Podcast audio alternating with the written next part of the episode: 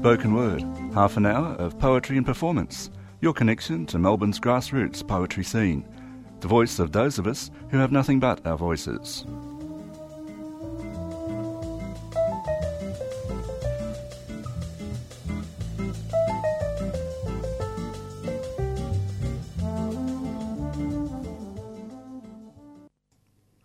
Good morning. You're listening to the 3CR Spoken Word program. My name is Di Cousins, and today I'm talking to Peter Bakowski about two new books. The first one is called The Elsewhere Variations, which he wrote in collaboration with Ken Bolton, and the second one is Wardrobe of Selves. So, welcome, Peter. Great to see you. Nice to see you always, Di. Oh, thank you. Um, well, congratulations on writing two new books uh, so close together. Um, tell me, how did you come about uh, to work on the collaboration Elsewhere Variations? Um, I've wrote a poem which mentioned Ken in it, and I sent it to him, and I said, if you felt like it, I'll write a response or a reaction. And he did. And then I wrote a reaction to his reaction. And then he wrote a reaction back. And uh, we wrote 48 poems in that way, sometimes two a day. And uh, it was a sort of white heat of writing. That's that's amazing. And uh, tell me, how did you? What was the starting point? What was the first poem that you? Uh, I mean, there was the one where he was mentioned in it, but then, what what was the sort of seed poem for the rest of the process? Well, sometimes the other poet responded by playing off a word in the prior poem. So, I think my initial word, our poem had the word cufflinks in it, and then Ken's did in the response. And then I had the idea of um, three drunken haiku poets, and then a, a brick appeared in the poems as a weapon, and the brick reappeared, and stubbed toes and other things, and uh, broke a window.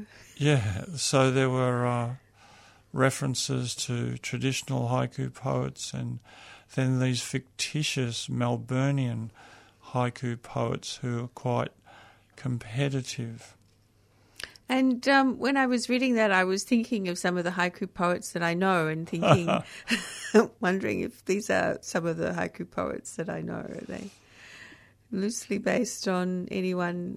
No, it's just, it's a gentle parody of, um, I suppose, obsessiveness competitiveness in because a lot of the poetry scenes in in various capital cities are small within themselves and sometimes as we know being human beings there are sort of frictions and feuds and disputes and sometimes they're very petty but I suppose they provide entertainment to some and and uh, dismay to others.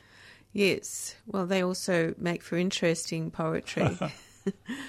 so uh, let's begin with um, some of the poems, shall we? Um, where would you like to start? I'll read with the uh, very first one that started the, the ball rolling, so to speak. So that was my poem, and it's called Some Lines Are Straight, Some Bend a Little.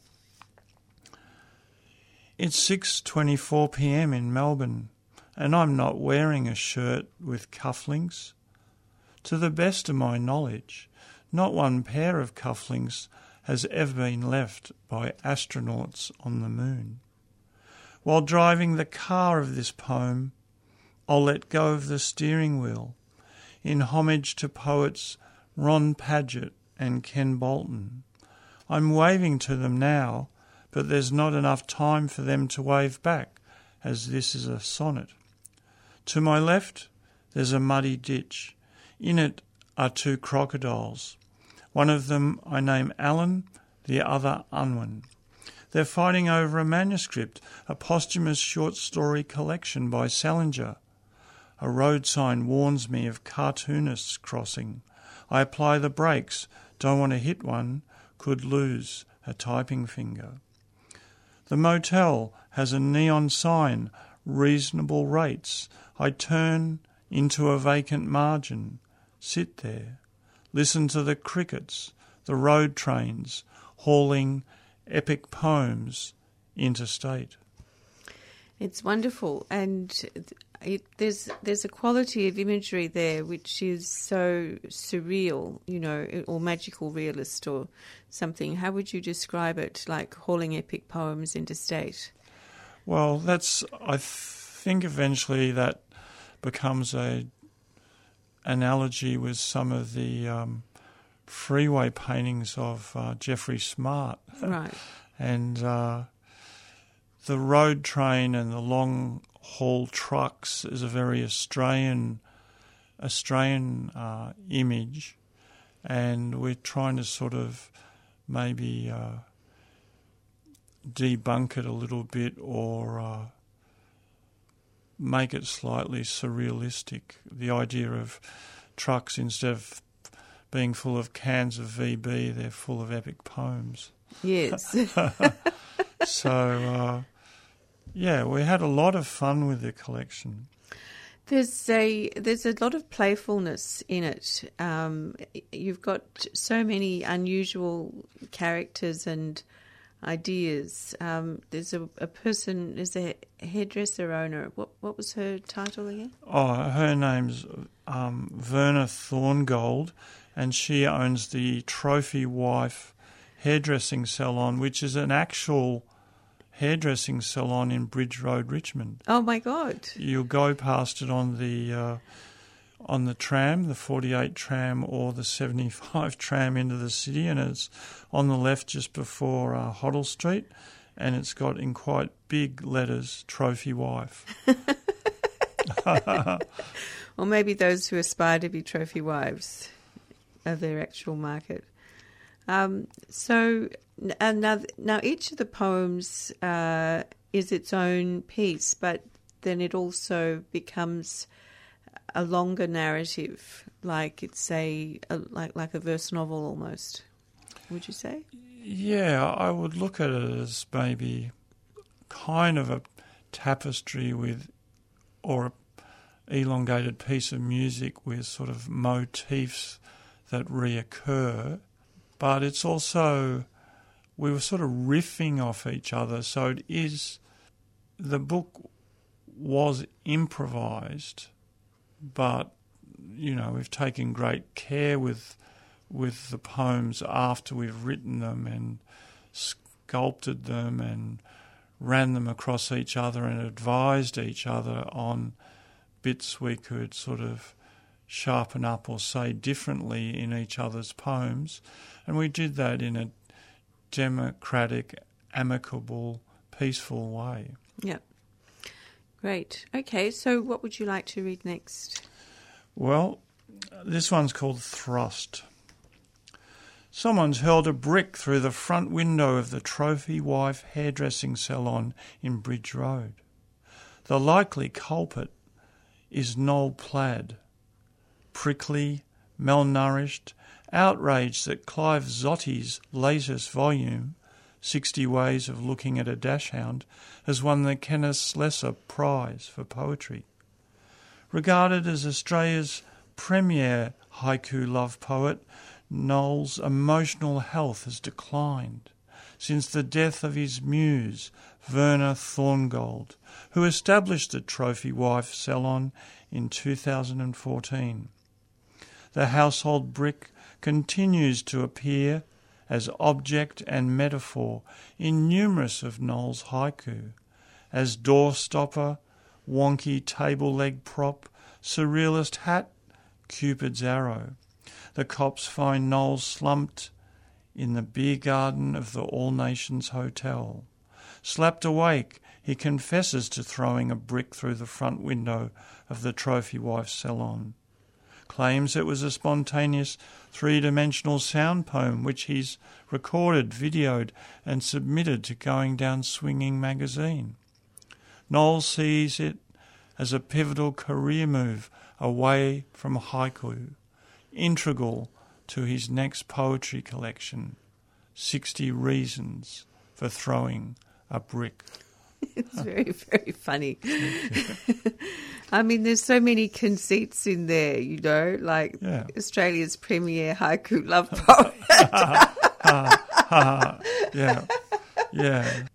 You know, sometimes we're a bit too sort of reverential or something, and uh, you know, grand traditions. Uh, you know, part of the history of surrealism was questioning every sort of grand tradition or what came before, and you know, I think the poems work on a uh, humorous level, but there is definitely, we feel there's definitely craft there and some uh, satire. Satire's got a long and noble tradition. It has, and it hasn't been popping up in poetry awfully often. Uh, in in Melbourne poetry, anyway, we've all been a bit serious. I think. Yeah, I you know at live poetry readings, I sort of, if I'm part of the event and all the poems in the open sec- open section are very serious, I often when I get up to read, I'll try and break away from that serious, burdensome weather that has been created within the room. You know, by by doing a wacky poem or a reminding people that language is playful, uh, images are playful. Uh, why not consider uh, words almost like plasticine that children play with?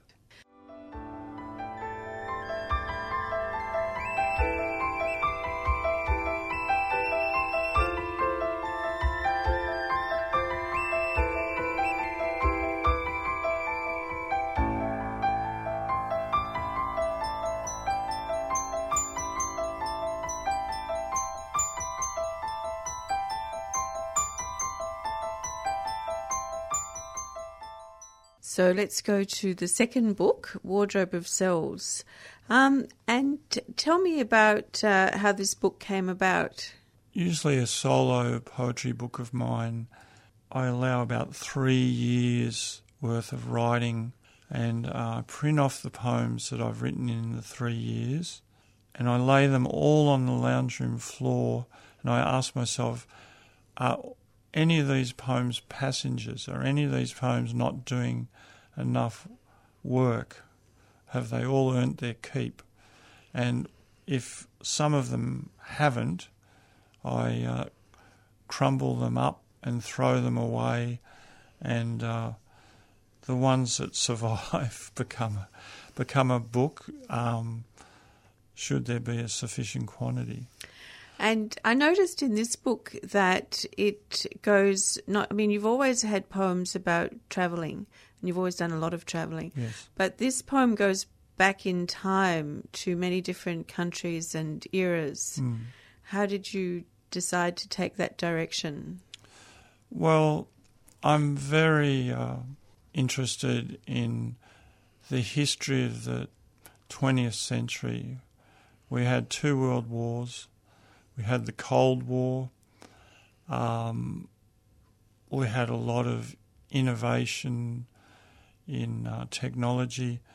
And my parents both came to Australia due to the Second World War. And you notice when you go in a bookshop, there are still so many historical novels uh, set in the Second World War. And now we've got a new film at the mainstream cinema called 1917. So I've spent my whole writing life sort of trying to understand how come we keep having wars.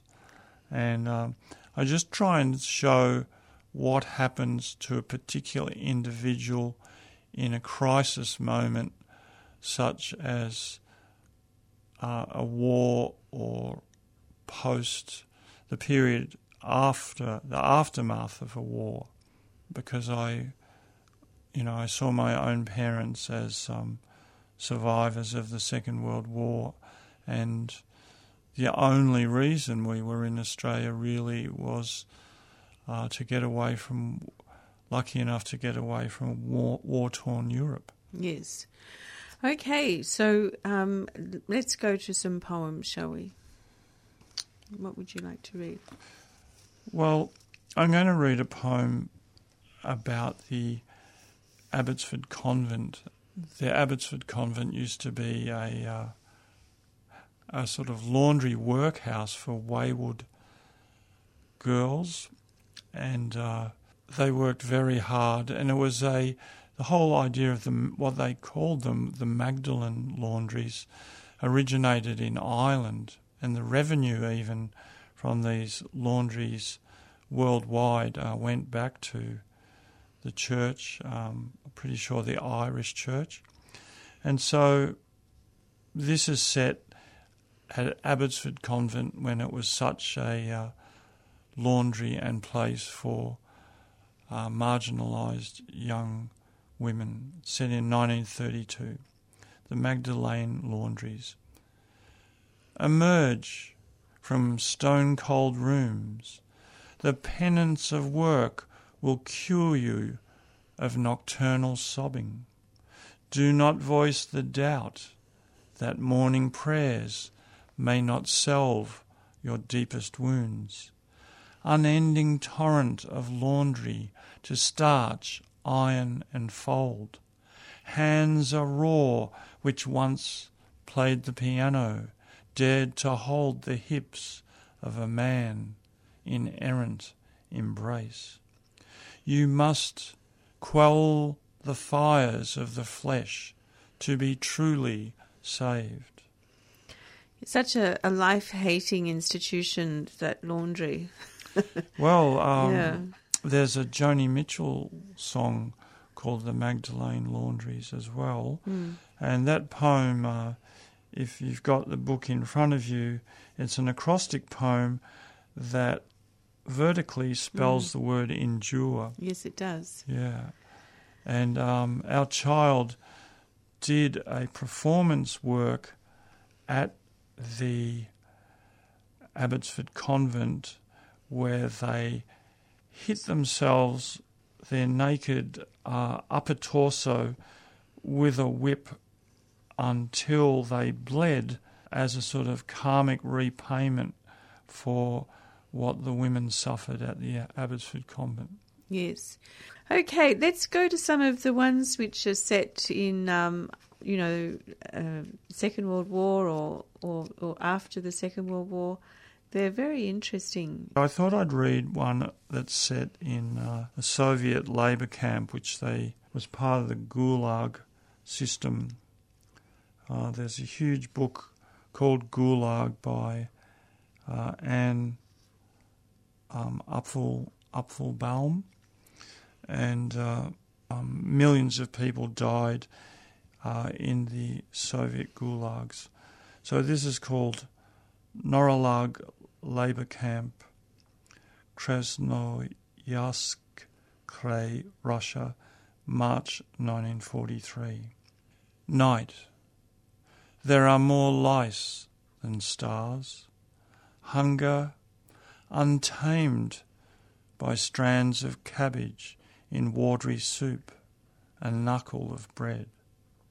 Your body's a pauper's sack, nothing in it except blood clot coughs, a crumpled map to the precipice of a fever.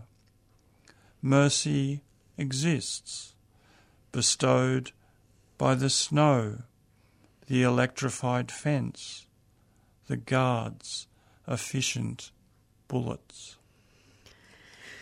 Well, you take us there in, in very few lines, and uh, you you you know I feel I'm in Siberia.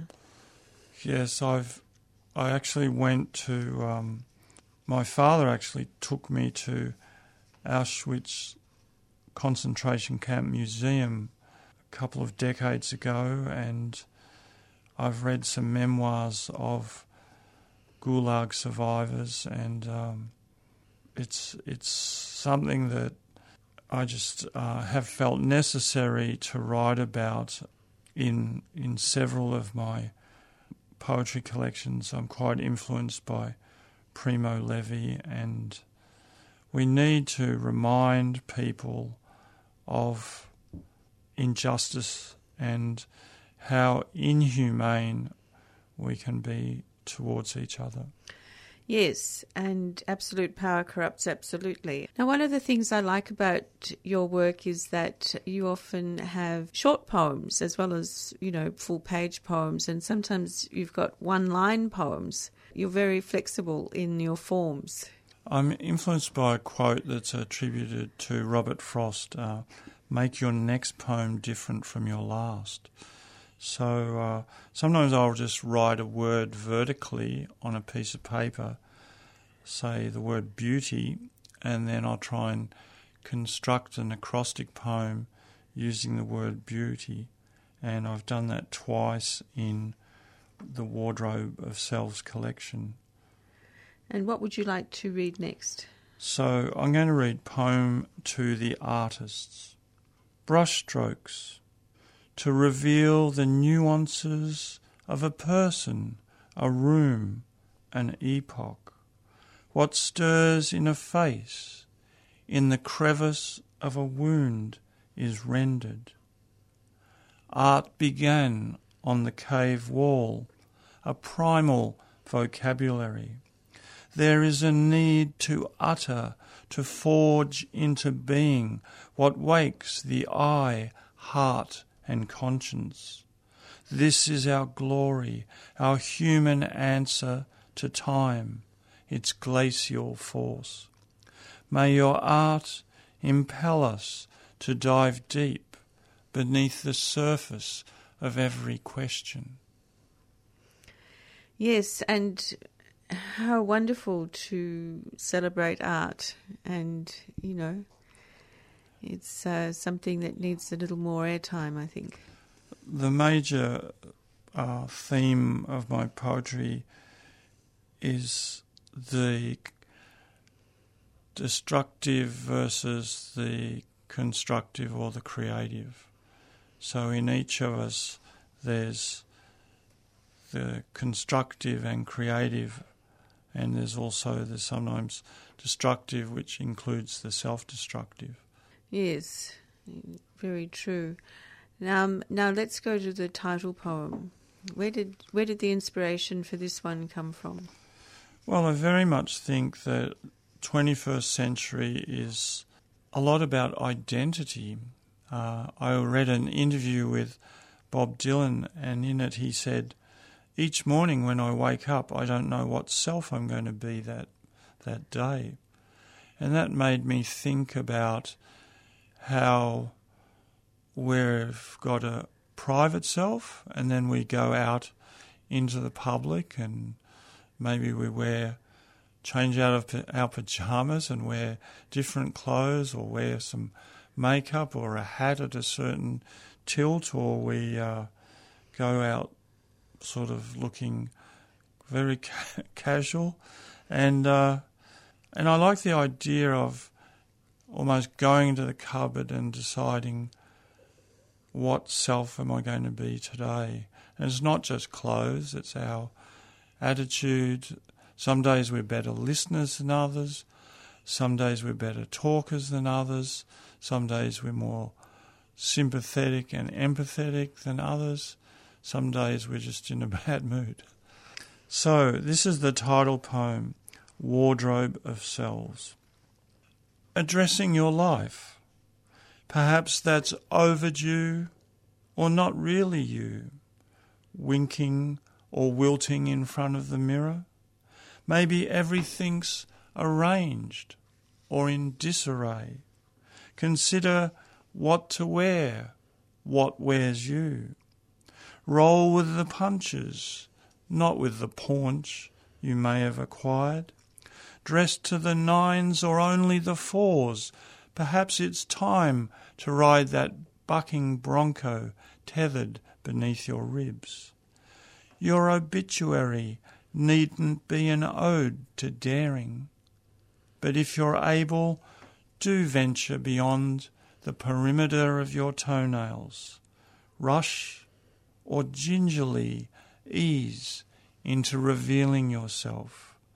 Who you are may be of less importance than how you are, flummoxed or fulfilled. Both are cyclical. Some selves a secret take themselves to the grave, their existence exposed in a diary, a bundle of letters, angers and loves, visions and regrets, not torn in half, not rewritten, versions of ourselves, face half in shadow under a hat brim, a lewd, conclusive portraiture. Brush the lint from your cautious shoulders. Your true self may be in the vicinity, awaiting your arrival. Wonderful. And uh, I love the idea that that true self may one day be found. well, I find it interesting how sometimes a good friend might say, "You're not, you're not yourself today," and you sort of think, "Well, does that friend know me well enough to say that, or do I even know myself myself?" You know, it's a fascinating. yeah. thing, it can become a bit too uh, narcissistic, and we have we've now entered the age of the selfie. yes, it's true. But um, I mean, we all have to be different things at different times and different places, and uh, it's uh, something fluid and flexible, and you know, constantly reinvented, and you know, whether in some sense the same person we were 30 years ago, in another sense we're not at all that person. I mean, it's a very Hmm. flexible thing. The idea is is to grow, and sometimes like a a tree, we're sort of injured or hacked hacked into on the way, but um, hopefully we grow towards the light and the sun. Yes, that would be best. Yeah. Now, um, tell me about your readings. You've got a couple of readings coming up. Well, I'm going to be at the P Word Sessions, which is at the Motley Bauhaus in Fitzroy North on Sunday, the 1st of March. And what time is that? That kicks off at 4 pm till 7 pm, and there's an open section, and they have reasonably priced drinks there, and uh, it's it's a good, well-run venue. And what's the next uh, reading? And then uh, I'm being uh, interviewed and uh, talking about my life in poetry at the wonderful Hill of Content bookshop. Uh, and that starts at 6 pm on Thursday, the 12th of March. And I will also be reading some poems, and there'll be the entire range of my books there for purchase or perusing. Wonderful. Well, it might be a little bit of a party, I would imagine. Well, it's been a delight to have you in, Peter. Thank you. Always nice to be on your program. Thank you. Um, so I've been interviewing Peter Bakowski about his two new books, Elsewhere Variations and Wardrobe of Selves. Um, you've been listening to myself, Di Cousins, and this has been the 3CR Spoken Word Program.